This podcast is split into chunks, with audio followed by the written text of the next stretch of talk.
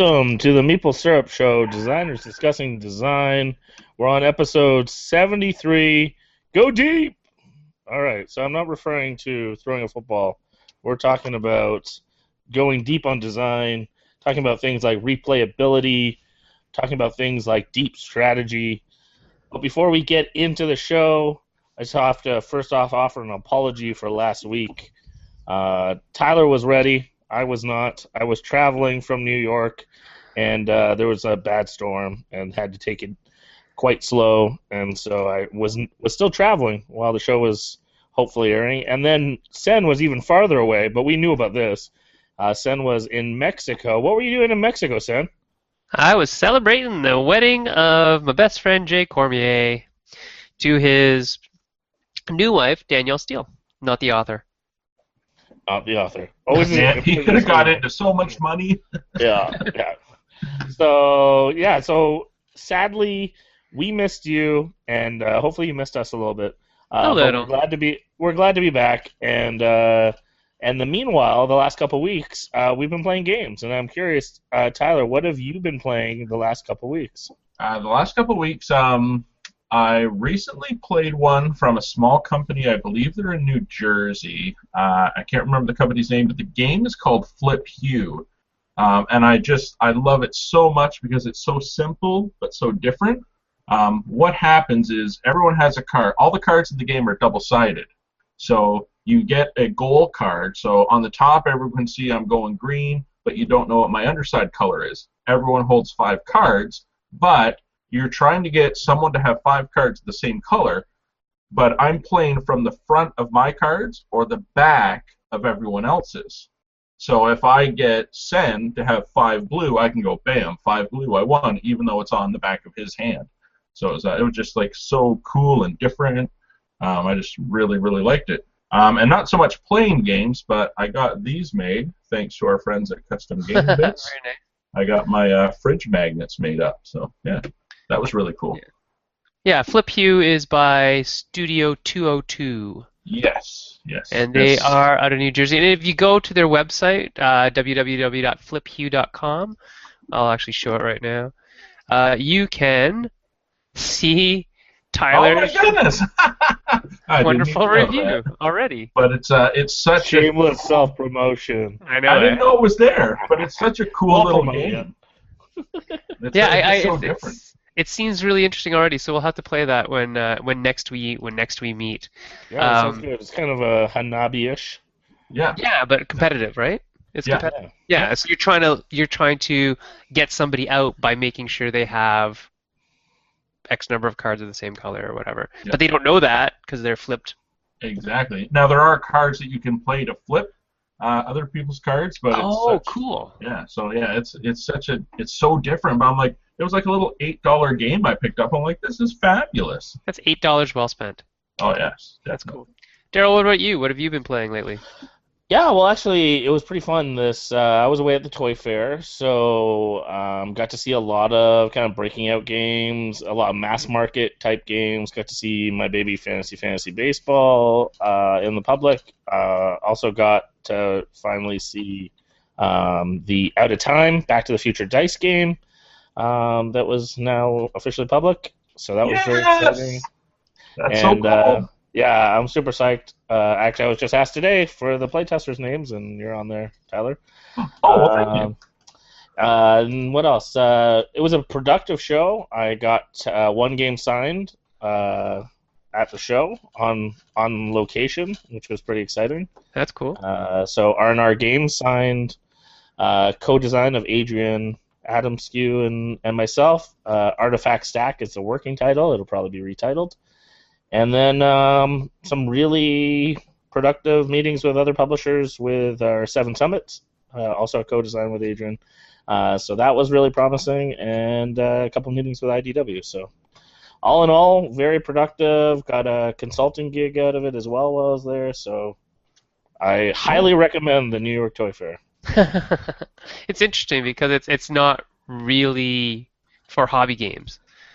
Yeah. It isn't. It isn't. Yeah, it's, I know, it's breaking in. It's it's fascinating. I I went to a lot of after parties as well and meetings, and they were you know run by Spin Master, run by Hasbro, run by uh, Mary Cousin and Chai Tag, and yet at all of these meetings, I was constantly meeting these you know big wigs from you know all these big companies, and they were looking to meet new designers. So That's great. pretty, It's good to know.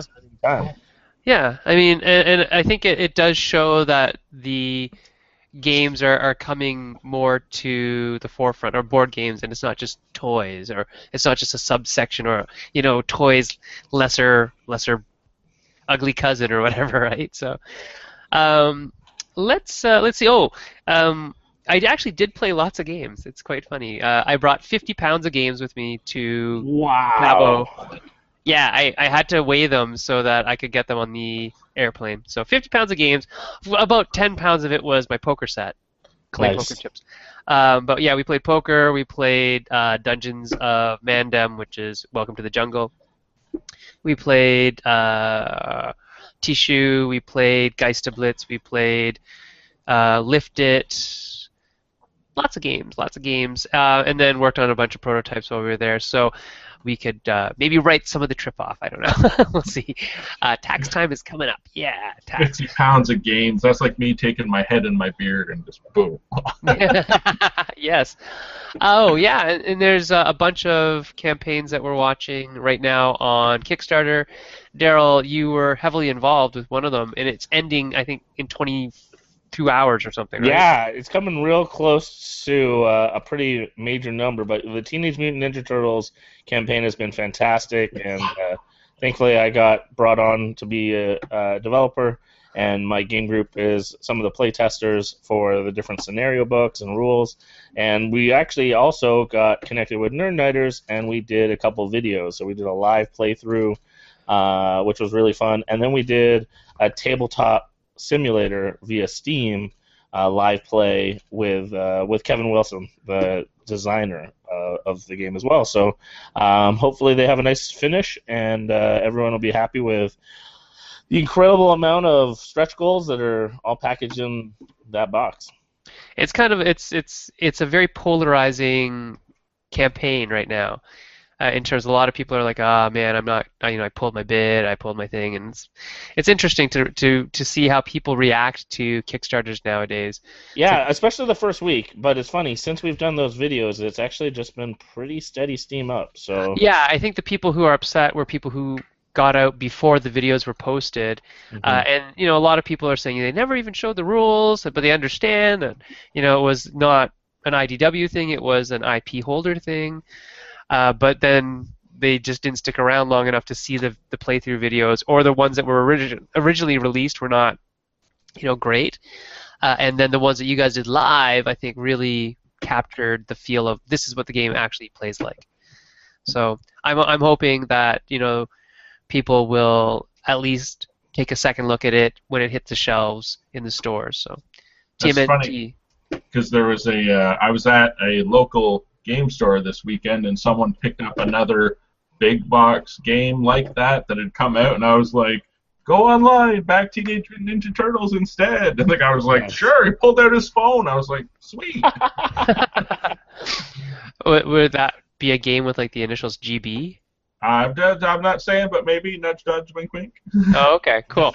No comment. Um, yeah, so I mean, we were working on uh, Powers and Godzilla and all that kind of stuff. So it's all coming to fruition. It's all coming together in the you know 30 degree sun, uh, Cabo San Lucas on the beach playing board games. Yeah, that's what we did. Yeah because we had winter for two weeks while you were gone thanks I know, Yeah. and we came back to like Thanks. plus 12 weather. I mean, I brought I brought it back Uh. with me. I brought the weather with me, so you guys should be happy. And speaking of bringing things to the show, I think it's about time that we bring our guests into the mix. And the guests today are the wonderful, the multi-talented Kane Klenko, who is not Carter. That's just the name that shows up there, and the always wonderful to talk to Mr. Scott Gaeta of Renegade Games. So you guys may know Kane. Kane is a designer of lots and lots of games. Uh, Dead Men Tell No Tales, which has uh, just been given a, a nice uh, bump as one of the top 10 co-op games of all time out there, and it's really quite fun. I, I enjoy it. The kids like it. Uh, Fuse, which is coming out with this guy right here, um, I believe in. Well, it's out, isn't it? It's out. already Yep. out. Yeah, it's out. Um, and a bunch of other games that you know. we- Kane can talk about that. He can he can toot his own horn, and then of course Scott Gaeta of Renegade Games, who is the man behind that lovely R, uh, making things happen from there. Second print already, hey? Yeah. It, we, so yeah, the game actually came out December 13th. Oh, And- we did talk about this. That's right. Yeah. And it ran out. Uh, we ran out of stock around the first week of January. So second printing just hit our warehouse last week. Awesome. So yeah. All right, let's start with the questions. Daryl, you're up. Yeah, well, I mean, let's jump into the breaking news. A really exciting time uh, for designers to hear about this uh, March promotion with Barnes and Nobles. Uh, for anyone who's uh, not familiar, they selected five games and are committing to the month of March, uh, having their employees teach and demo these games. And one of them, we're always a great supporter of and love, is Lanterns. Uh, Scott, tell us a little bit about how that came together and, and what that might mean. Um, so this has been something that Barnes and Noble has been talking about for for a while, probably on and off over the last year, and um, they decided working with with PSI, who is our distributor into that space, to give it a go. So they picked, I think it's 57 stores, and they they chose five different games. Our game is actually slated for March 31st, so it's five Thursdays in a row. And yeah, so we're supplying games. They're going to be demoing in the stores. We also provided some promo tiles and things like that. And they're going to give it a try. I think it's a really good opportunity for hobby games in general. I mean, Barnes and Noble is is really a nice gateway type store. They reach an audience that most hobby game stores don't reach. So it's it's exciting that they're going to start promoting hobby games that could really bring some new people into our into our market. hmm Now, I don't know Barnes and Noble from Indigo chapters because Canada is a little bit different. Um, But at least in Canada, I mean, I'll be honest, the games seem overpriced at stores. Um, like you're looking sometimes six, seven, eight, nine dollars more than going into a hobby shop. And I know they're it's great that they're reaching the mass mass Mhm. market, but it's just the, the extra cost. Right. Is like, eh, Yeah, I, a dollar to stretch. Yeah, I can tell you here for Barnes and Noble, they pretty much just price straight MSRP. So if, if, if the game's supposed to be a $35 game like Lanterns, it's 35 bucks, which I kind of like as well because um, they're protecting. You know, in some ways, that's that's more friendly to the local hobby game store. So they're not competing on price, which is nice. Right, and, and these are people who would ne- most likely not go into a hobby game store to see what the price difference was, or even look online for like Meeple Mart or Amazon where the price is going to be drastically cut, right? So, Yeah, but I mean, you know, and I think that's true that they wouldn't go into a hobby store today, but the the the hope is that we reach enough people that some of those people then want to find a hobby store in their area that can supply a much broader selection and a more um, you know more informed uh, staff that can help them in their in their game you know collection and, and pursuing that passion. So you know if we turn those people on into gamers that want to go beyond just what Barnes and Noble or a mass market store has to offer, I think that's that's great. Right. I'm just going to follow that question up, um, Scott. Who is now? I know it's going to be Barnes and Noble staff that are teaching the actual games in store, but did you guys give any hints on how to teach lanterns Yeah. to staff? How does that work out? Um, yeah. So actually, we're we're providing a demo script. Okay. So so we're providing a demo script and demo copies. Um, and uh, PSI, who's actually helping to organize this in all the B&N stores, they have a really good guy that's actually heading this up named Andy, who is he's kind of the the rep that, that handles that channel for PSI, and he's also an avid gamer, really into it. So he's going to be very hands-on. So they're they're trying their best to educate that that store staff so the consumer gets a good experience. And it's an experiment. We'll see how it goes. Excellent. Uh, Kane, uh, first off, I'm going to apologize because due to the text, I am probably just going to call you Carter all night. So That's fine. I apologize for that. Um, I have a question for you regarding uh, your games. As a very prolific designer, um, how I don't know, be like uh, your games are quite successful. Um, you've done quite a few big hits. Um, do you, I don't know, how do you work yourself in the industry to be like, hey, you know, I'd like to, you know, get my game in into something like that, or like, how do you do you simply design thinking, oh, you know, I'm putting this out there, or do you, I don't know, I'm trying to word the question properly. Like, do you do you focus market your game, or just hey, I'm going to make this game? Like, do you understand what I'm asking? Yeah, I I don't necessarily go into it with a specific publisher or it's more a broader market. I, I kind of focus on family games overall. Um, so that's kind of the the feel of the game I'm going for. I don't do a, a whole lot of really heavy games.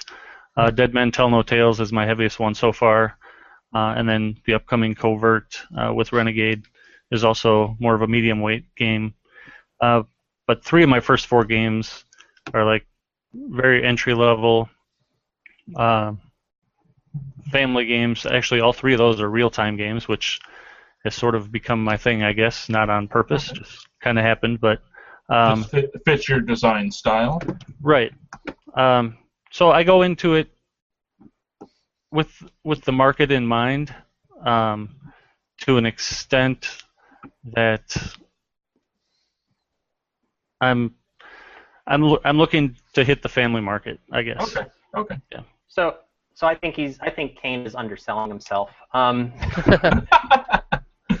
so, in, in, in my experience, um, he actually has Kane. And part of the reason why I think I'm doing so many game, so many projects with him, um, I think he has a pretty good grasp of his of his target audience. It might not be a conscious thing, um, but but his games, in my my part of the reason why I like them is that they tend to fit the the target consumer pretty well. Um, you know, like Fuse, for example. Yeah, it's real time. It's it's co-op. It's strategy. But on the on the basic level, right, you can learn how to play that game in three minutes. Yeah. And and for that type of game, I think it, it kind of hits the mark nicely. So I don't know. Maybe you're not a, uh, you're not aware of this, Kane, but but you do a pretty good job of matching up your design with the with the potential with the potential gamer skill level, and and then again getting back to like that depth thing, then it has more depth after that. So Well, I think that's something that designers have to consider nowadays because of things like Barnes and Noble. You have so and the hobby stores. You have so many different ways to reach people that haven't gained before.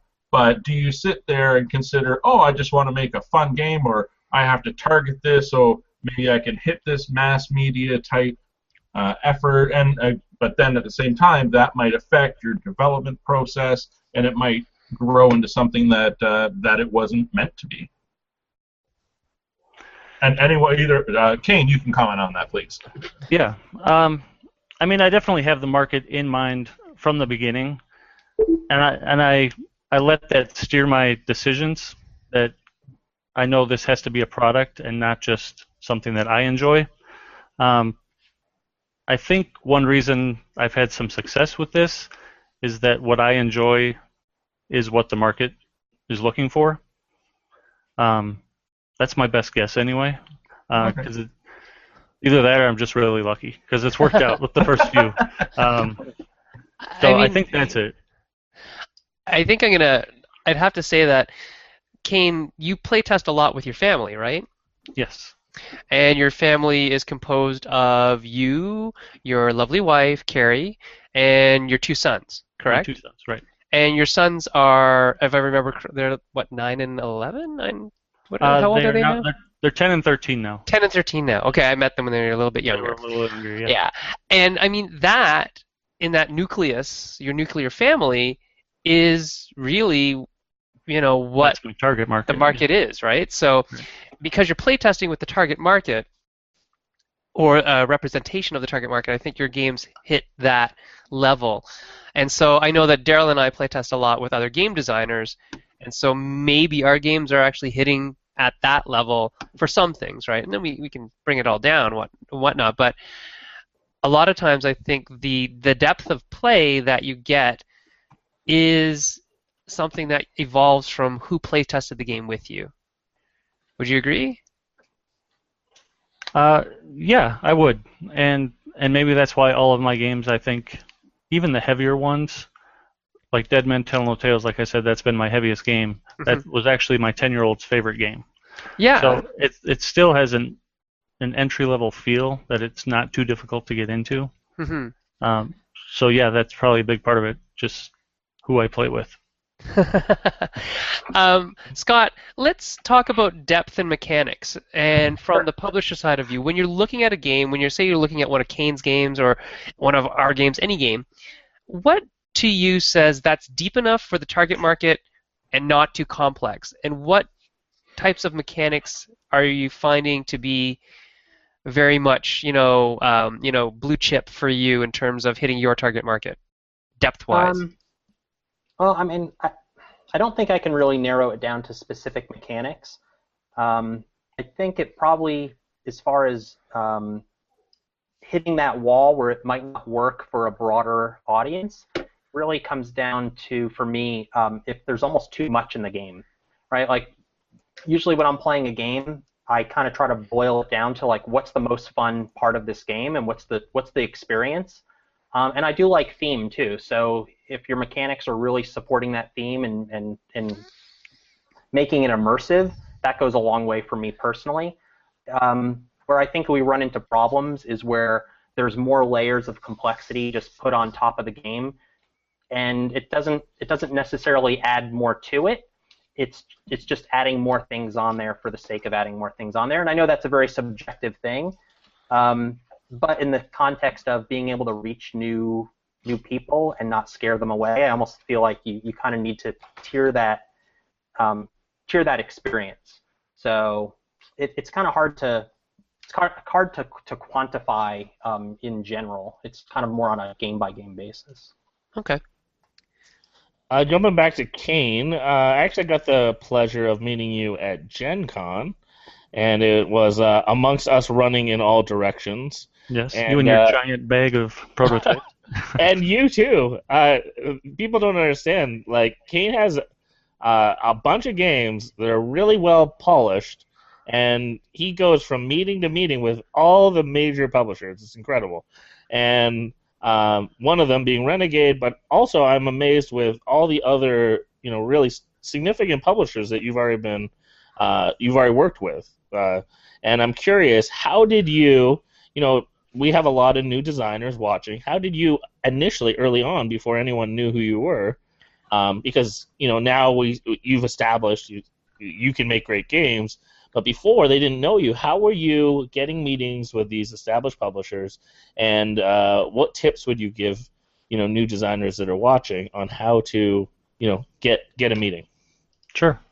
Um, my first couple, well, the first one um, was Pressure Cooker, and that was with Rio Grande. And they actually held a couple of design contests back in 2009, 2010. Um, early 2010, I was laid off from work, and I decided I'd give this game design thing a chance. Um, I had never designed a game before, but I was interested in it. Yep. So I started working on Pressure Cooker. Um, once I felt like it was a good game, uh, I read on Board Game Geek or somewhere um, that uh, Rio Grande was holding a contest, Wow. a, a design contest. So one of the regional areas was in Milwaukee, which is about two hours from me. So I joined that group, um, went in with my game. I ended up winning the regional, which got me a trip to the Chicago Toy Fair uh, with a meeting with Jay Tummelson of Rio Grande. So, and he ended up liking the game and uh, gave me a contract for it. So that was the first one. That's very non-traditional, so I don't know that I can give that as advice. But um, the second one was with Mayfair. That's Mad City. Uh, that one was actually a Protospiel event uh, in Milwaukee, and I was there. I didn't know anyone from Mayfair. Um, I didn't. I knew someone was there, but I didn't even know who they were. And I was actually playing a different game, and they were interested, so they they wanted to set up a meeting with me, and we played that game. They they liked it. Uh, we talked about it for a little while, and then we were just sitting around chatting. And I pulled Mad City out of my bag. I'd only been working on it maybe two or three weeks at that point, so I was kind of hesitant. But I was like, we've got six people at the table, like a half hour left, so I just pulled it out and we played it, and they were like, "Okay, forget that other game. We want this one." so that's how I kind of got started. I don't I don't know if I lucked into it. I was in the right place at the right time with both of those, and just happened to have the game type that they were looking for. Uh, too Uh, humble. You put yourself in those positions, though. No, no. Yeah. Um, Create the opportunity. That's right. Well, with the with the rest of them, I I for sure did because I've gone to Gen Con now for the last three years. Now that I thought, okay, maybe I I'm all right at this game design thing. I'll I'll keep trying. So the last three years, I've gone to Gen Con, and I think I've played one game total over three years. I just go there and I I set up meetings. I go booth to booth and say, hey, I've got these games. You want to see them? And that's how the rest of them have happened. That's how I met Scott, actually. Yeah, that's right. I have a question for you, Scott. Um, Lanterns being the huge success that it has been, uh, how did the merging between uh, Foxtrot and Renegade happen for, for Lanterns? Okay. Um, so I originally I saw the um, Kickstarter for Lanterns, and I remember going to the Kickstarter and watching the video and actually cursing and going. I, I was I I really liked the game based on the video. I liked the look of it and I liked the premise and um, and my initial gut reaction was you know I probably would have published this game. Um, and then the Kickstarter ran through and it finished up, and then I met Randy at BGGCon that November, about a month or so or a few weeks after his Kickstarter wrapped up, and told him that I really liked the game and I wanted to play it. And we played the game, and then we started talking about what his plan was after Kickstarter. And um, I kind of gave him my little take on Kickstarter. I said, you know, Kickstarter is a wonderful thing, but it's also where good games potentially go to die because everybody focuses on their Kickstarter and getting funded and getting the game out the door, and then they don't. There's no plan afterwards. And um, and Randy kind of agreed. And he said, yeah, I did Relic Expedition last year. Oh, I made a comment. I said, yeah, everybody goes and they they do their Kickstarter, and they print 500 extra copies, and then they wind up having a bunch of copies left over in their garage. And he said, yeah, I have a bunch of Relic Expedition at my garage. Um, so you know, what do you what do you think? So we we worked out a deal really pretty quickly where we would co-publish the game, and from once he was done fulfilling his Kickstarter, then I would kind of take it and do my thing with it, and get it into broader distribution and really give it a lot of marketing and attention, and and launch it from there. So Okay. and it went pretty well. hmm I definitely think that's one of the strongest things that uh, you uh, Renegade is bringing to the table in terms of getting games like Lanterns, which is a great game. Um, and you know, it's a long storied history with uh, Daryl, myself, and Chris, and, and Lanterns, and before it was Lanterns and whatever. Right. Um, that what you've added, the value that you've added as a publisher, has really got it to places where it may not have got with another publisher, even though it's still probably going to be the same game. Um, and so that's kind of that area of depth that you add to it. Uh, going back to Kane and talking about depth and mechanics and game design, how do you keep something interesting, deep, um, you know, enough enough changing so that it, people want to play the game again, but simple enough that it does hit that target audience that you're looking at in terms of a family-oriented game. What are you doing differently? Well, maybe I'm not the best person to ask since um, a lot of my games are more the entry level. Um, but as far as replayability, like with Fuse, there there's a certain amount of depth there um, with the communication between players and things like that. Um, but it's more about keeping keeping the time uh, the length of the game, um, matching the depth of play. Good I- idea, yeah. If if it's a lighter game, it can't go too long, and if it's a deep game, you don't you don't want it cut off too short. It it's about finding that that balance between time of play and the depth of play. I think that keeps people coming back for it. That's an excellent, excellent point. Uh, Daryl, um, I think you're next, right? Yep. Uh, a question for Scott. Uh, I've noticed, you, obviously, you have some games that you have discovered, you know, directly from Kane, for example. Others you've built through relationships, uh, partnerships. You mentioned, for example, lanterns. Um, I I have Snow Tales, for instance. I think of that, and I wonder about that and other games. Do you see Renegade uh, building some connections with other publishers or partnerships? And uh, are there any games that you'd like to highlight that are coming out that people don't know about yet, or is it is this Um, a new trend? Sure. Um, well, I mean, for me, I think it's going to be a combination. Like Snow Tales came about because I really liked the game, and it was out of print. So I looked up the guys, you know, the Fragor brothers over in Scotland, and I met them at Essen two years ago, and said, "I want to bring the game back," and they said that would be awesome. So that's one where that came about. Uh, coming up, so I'm doing another collaboration with Foxtrot with Randy. I really like working with Randy and that's kind of what it boils down to as well. Um, I don't want to do lots of co-publishing arrangements. I want to work with people that I work well with, and I work really well with him. So we're doing the same sort of thing with World's Fair 1893. It's coming out in May. Yeah, we're really excited about that one. It's, it's a pretty pretty pretty awesome game. Another amazing um, designer, Alex Kevern. Mhm. Yep. Um, so we're doing that, and then I'm also working with uh, Andrew Federspiel, um, who I had met years ago, right after he kind of left his his old gig in the video game world, and was starting to get into tabletop. And we we met, and then I didn't see him for a year or two, and then uh, we connected again, and we're basically I'm going to partner with him on Apotheca because I like that game as well. And you guys also have Knee Jerk as well? Uh, yeah, so that kind of came after the fact. Um, After as the part of our relationship, he said, you know, could you take Knee Jerk over and, you know, try to get it more exposure? So, Right. Yep. Cool. Mhm. Yeah. Uh, Tyler, Uh, you're next. I do. I actually I have two. What I have the same question for both gentlemen, um, and I don't want the show to always be, oh hey, let's get your thoughts on this, and we're warm and huggy. So I have a, a question for both of you, and I'm not by no means wanting to offend or whatever, but I would like um, first uh, uh, Kane to address uh, the art on Mad City because I love the playability of Mad City. I find the art to be very bland. I find the game could be visually enhancing if it had different art.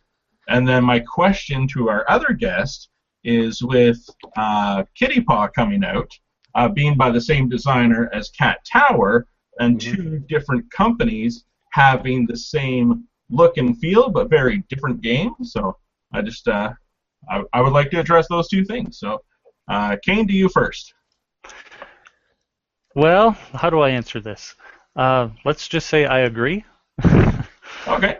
um, yeah, art is very important to me in games, um, and that's something actually I've really enjoyed working with Scott. Um, he's allowed me to be the art director uh, on Covert coming up. Uh, I did the art direction on Dead Men Tell No Tales with Minion too. Okay. Um, so Because I have I have played Mad City when it came out. I was like, oh, because I love tile games, and I was like, holy mackerel, you're picking stuff you're putting it. It's just visually, it was not appealing to me, and I was just like, oh, this game could it could blow up, but I didn't know if that was a thing on your end or a Mayfair thing because I will be honest, sometimes Mayfair doesn't have the best art. Yeah. Yeah, I'll just say I did not have control over that one. All right. Well played, kid. Well played. Uh, and uh, so then my other question uh, to Scott uh, with the whole Kitty Paw Cat Tower. sure. What, what's Okay, the well- story there? Well, the well the one thing I'll say is that so uh, Kitty Paw has ears. Game so that differentiates it Game changer right there. Right. Yeah. I mean, ears, man. No, so uh, so some people might not realize this. Uh, Azza, who's the game designer, is also the artist. Okay. So Yeah, so the he's a art- wonderful artist. He is, and so the art on Kitty Paw is actually uh, by Azza, who also designed um, Cat Tower.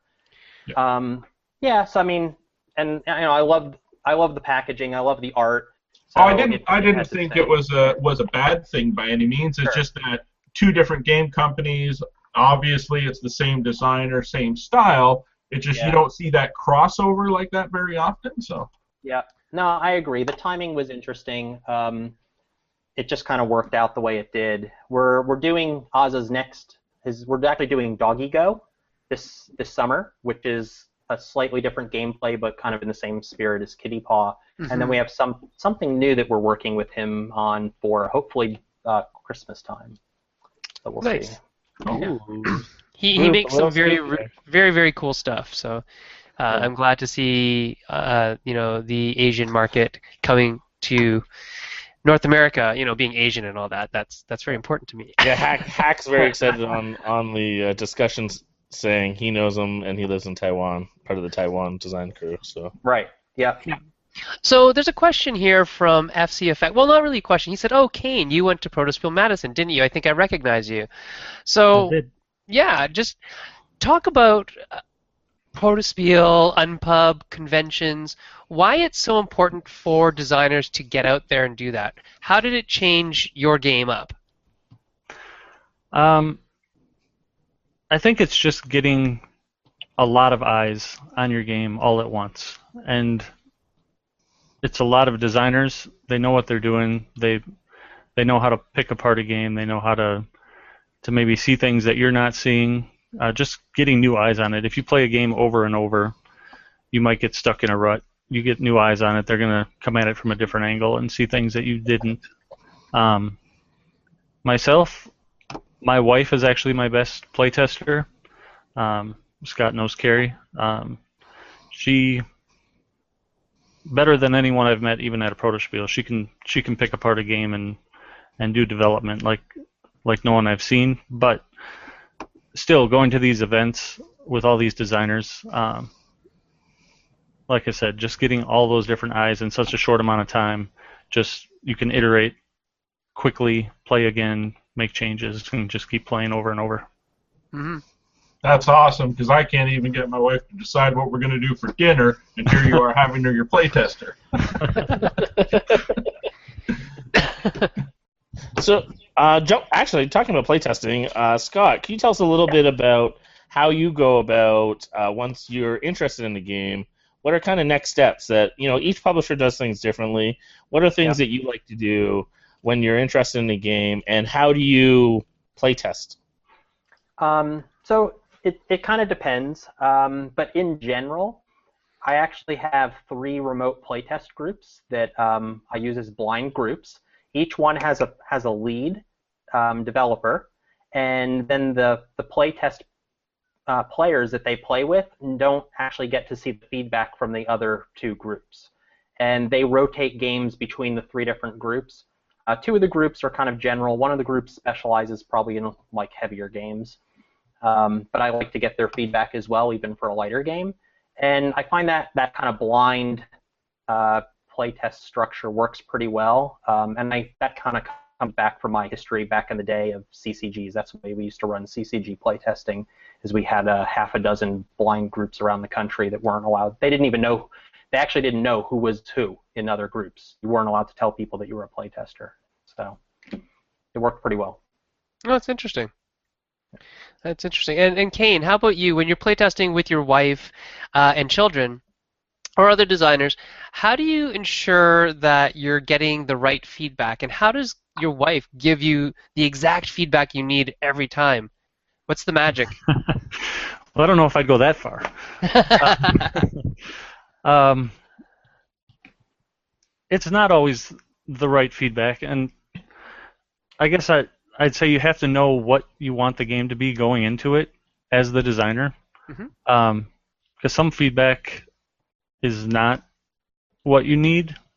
Um, it's not necessarily taking the game in the direction that you want it to go. It might be what that person thinks it should be, but um, as long as you know what you want the game to be, you can kind of pick apart what feedback is going to help and what you can kind of put aside. And sometimes even feedback that doesn't take the game where you want it to go will trigger something in my in my thoughts and just take me in a new direction, even though it wasn't exactly what they said. Uh, just again, it's just getting all different opinions and different eyes on the game can trigger and spark new ideas.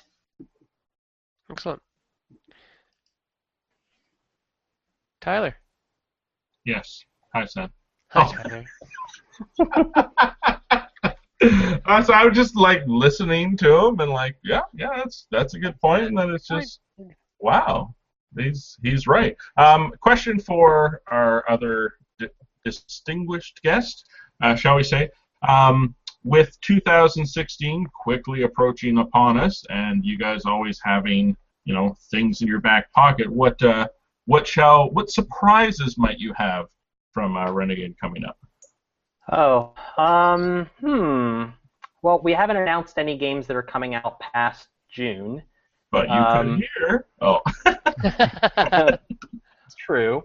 Uh, I can tell you that we're working on another game with Kane for fourth quarter, uh, potentially, but mm, probably can't say too much about it yet. We're still working out the theme and some of that stuff. Um, I am working on uh, a game right now that Kane is actually working on as the art director, but it's not his game. oh, that's Oh, interesting. cool. Yeah. So, um, so yeah. I mean, getting back to art, like art is really important to me in presentation. So Kane has done a really good job art directing his own products with me. So he's actually art directing another a game that we're working on with uh, Jordan and Mandy Goddard. Oh, Oh, we cool. know this game. You know this game. So are you? Is it? Is it going to be the the the game that you the can card call, game? well. I can tell you that the game, the name is probably changing, and it's the theme is the same, but the way you've seen that theme before is not the what you're going to see. later. Okay, you just totally confused me, and that's okay. totally confused me. But no, that, that's that's kind of funny because I, I, it's um, I think I I told was- them to go talk to you. I'm pretty sure I said you should go talk to Scott. So Yeah, that's good that they did. actually- okay. That actually has a pretty funny story at Gen Con, is how that. Actually. I would love to hear this story from your perspective. Mine? Because I was with them many meals. Okay, well, were you there Saturday night when a certain someone came by? I heard about it right afterwards because they talked to me about it. Okay, well, I only have their version of the story, so I'm just taking what they told me, and I can repeat Ah, I was hoping you were there. Ah. it. No, I wasn't there. So, I mean, I can tell it. Sure. Okay.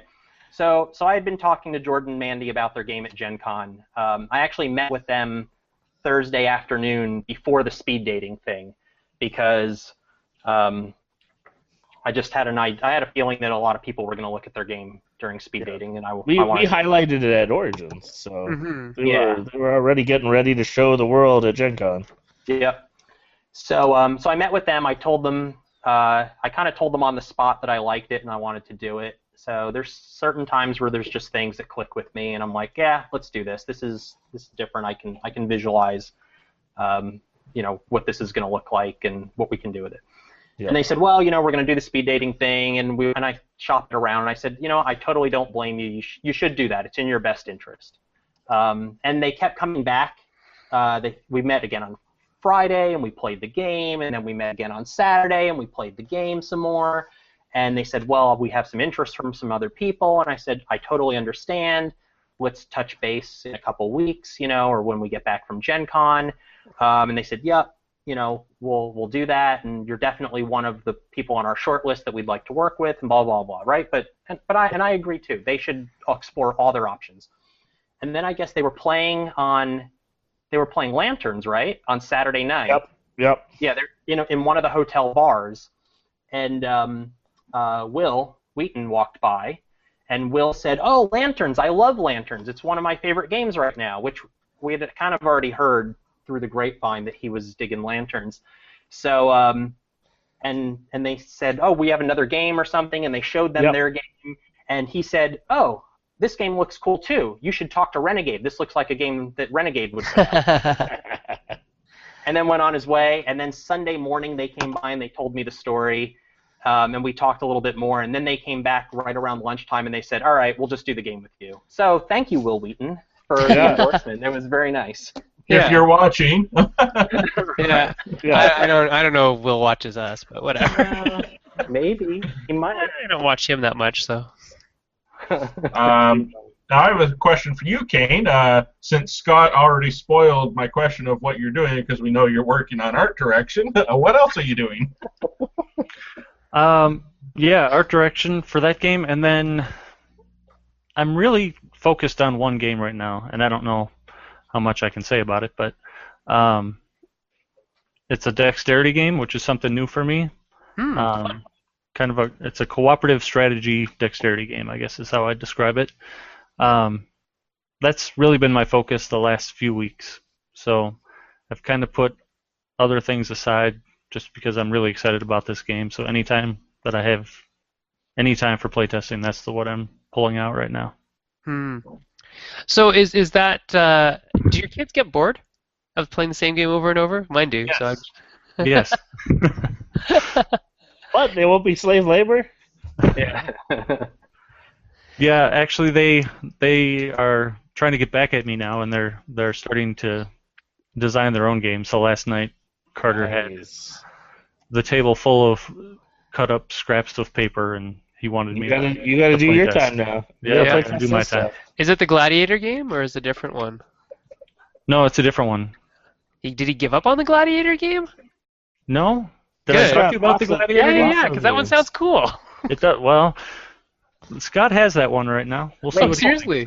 yeah. Wait, I was confused. I was like, is this a new Gladiator game? What did I No. miss? Same old, No. same old. Okay. very cool, very cool. Um, Scott, where do you see Renegade going in terms of, you know, your market share, your depth? What is your what is your target? I know you seem to be looking at families. We've talked about, um, you know, mass market. We've talked about, you know, hitting that um, ten dollar, fifteen dollar price point end cap type game uh, with you guys as a Renegade product. So is that all that Renegade's going to do, or do you think you're going to move up in terms of strategy level, et cetera, et cetera? What do you think? Um, yeah, no, I, I think that was um, that's kind of definitely our starting point, and it's our sweet spot right now. Mm-hmm. Um, but we do have some stuff in the works, probably into into 2017. Um, my my trip to Nuremberg was very productive. Nice. way. So, so we'll we'll get to hear about that sometime at the end of the year. Yeah, yeah. Excellent. I mean, and and really the bottom line for me is I want to make games that are that are accessible and grow the grow the hobby. And so it doesn't necessarily mean that it has to be an entry level or a so-called gateway game. Um, but if it's a heavier game, it also has to have all the qualities that give it the the possibility to appeal to a broader audience. And sometimes that's not gameplay, that's art, right? And the Mhm. presentation of the game as well. Um, I'm really not a fan of what I call dreary Middle Ages. you mean German games? Like Yeah. Well, I just think we have enough games. King Trading? Kalis is upset. I, I just thought think- we were all in our dreary Middle Ages. well, speak for yourself. But um, no, I think you know, like that theme is fine, but like, okay, enough. Um, if if we're going to reach a broader audience, we have to be a little bit more contemporary. So Mhm. and, and push the envelope, try new things. Absolutely. I I'm gonna jump this question to Kane. I'm curious because I mean we talked a little bit about you know we're talking about entry level or gateway games and even uh, games that are at least say, accessible, even if there's a little meat on the bone.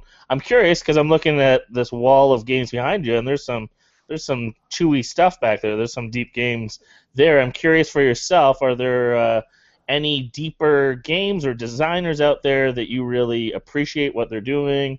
um, and you know you know your sweet spot, but you know you would point to as uh, designers maybe on the up and coming or that keep making great kind of medium to heavy games. Who would who would you point to as designers that are inspiring to you, but also you you leave it to them?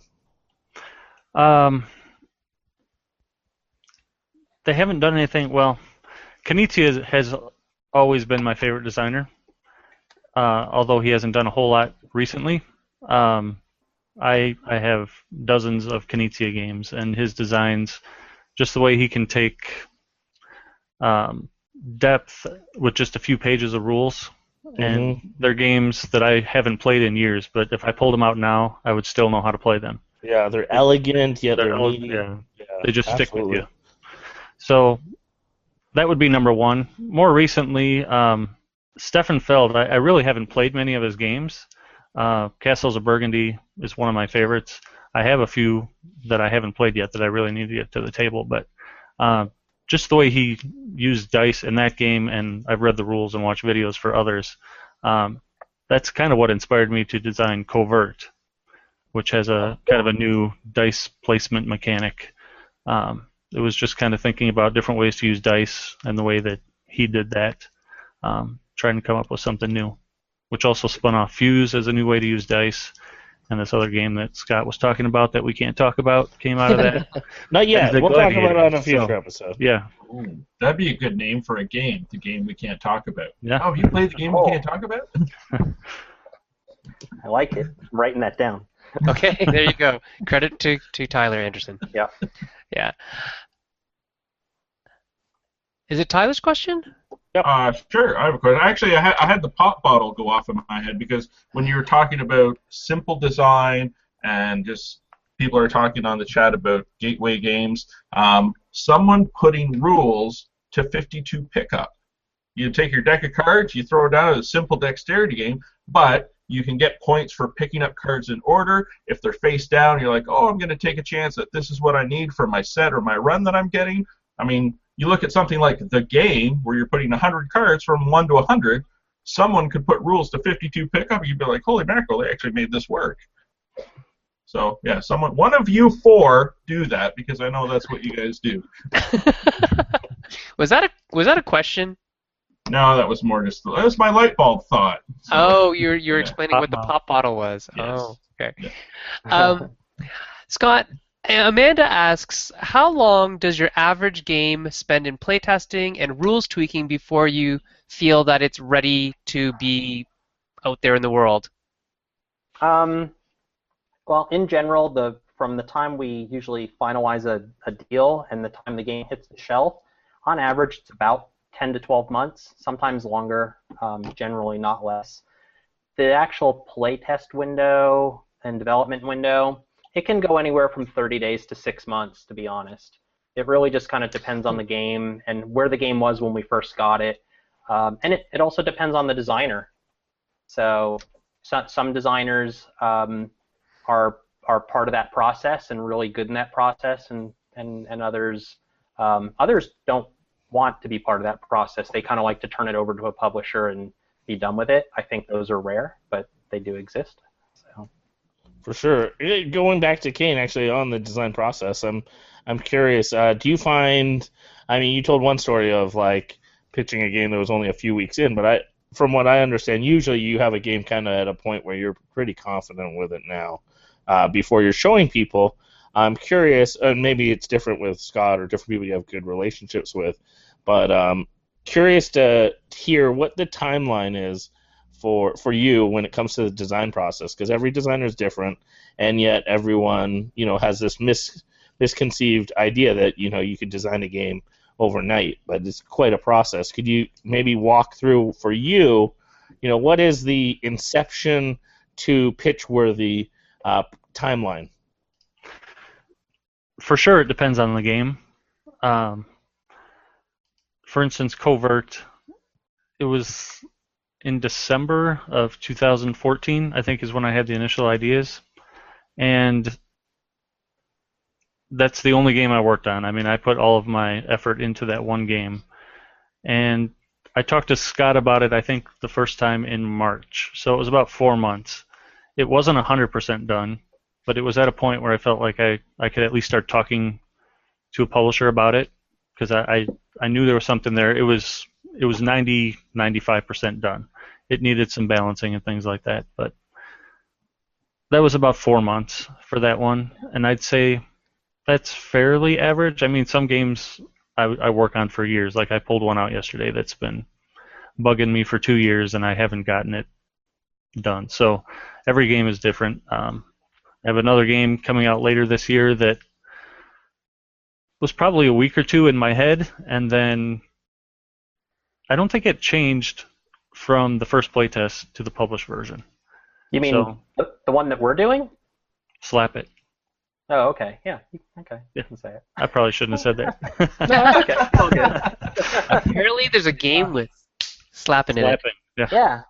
no, so like covert was a good one where, if anything, like I probably slowed down the process. Um, when he showed it to me in March, I really didn't get a chance to spend a lot of time with it until July. So over the over the Fourth of July week, I actually had a lot of people come in to and spend the week at my place, and all we did was play test prototypes all week, and we spent a lot of time with covert. But you know, that's that's the other limiting factor that sometimes the designer has no control over. The publisher only has so much bandwidth.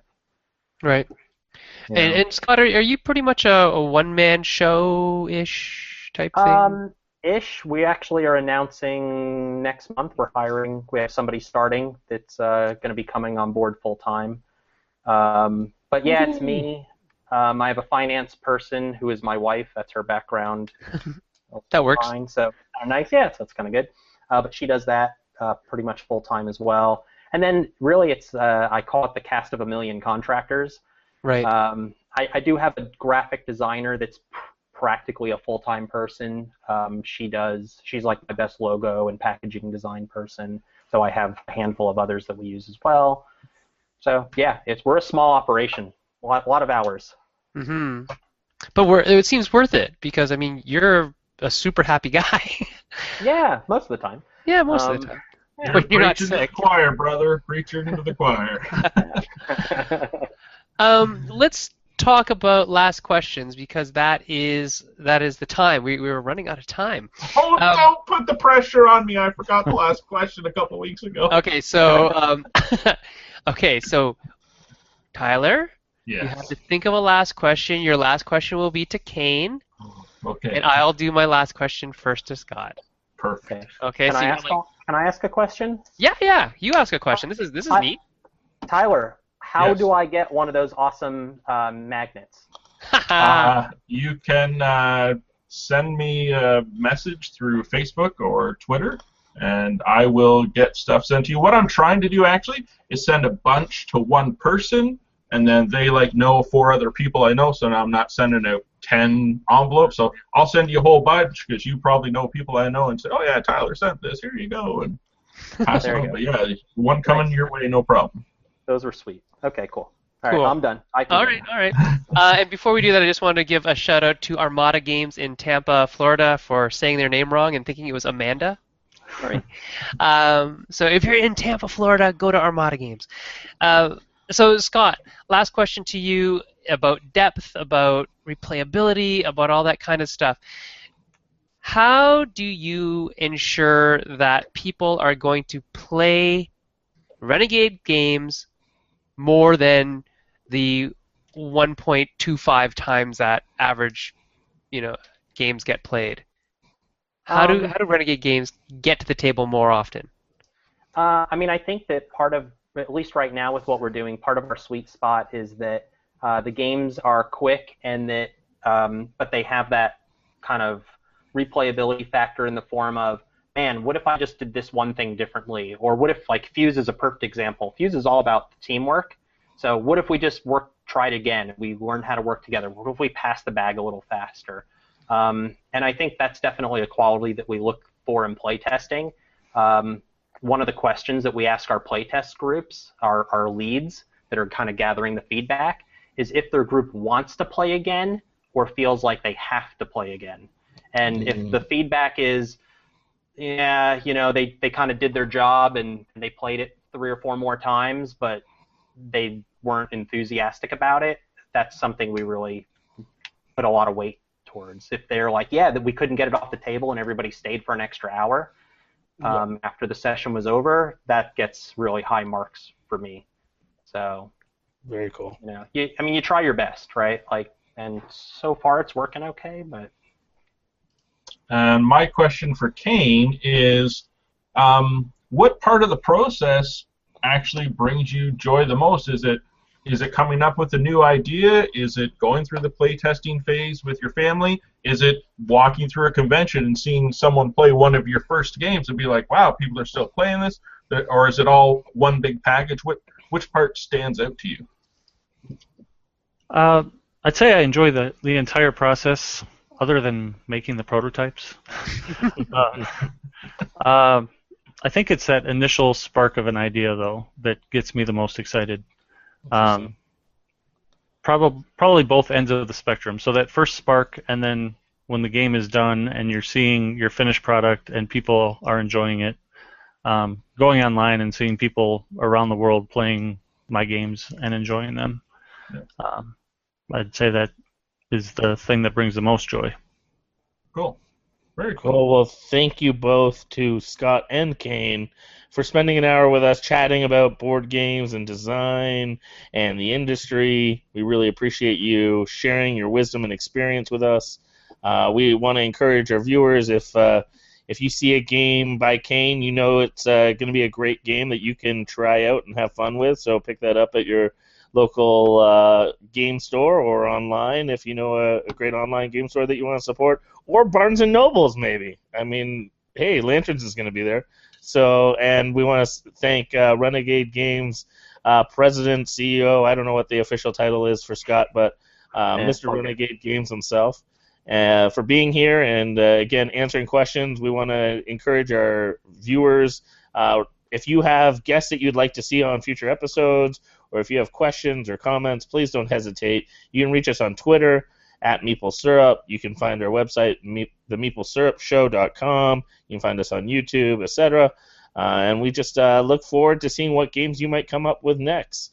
Uh, next week we have Gord Hamilton, and we might try to sneak on Joey Vigour and Jeff Sidak, uh, the two that we missed out on last week. So we'll see if we can make it work that to get all three All-Star guests on next week.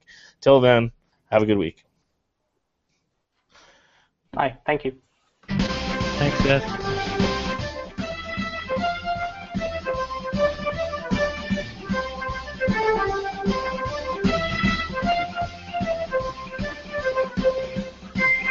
Thank you.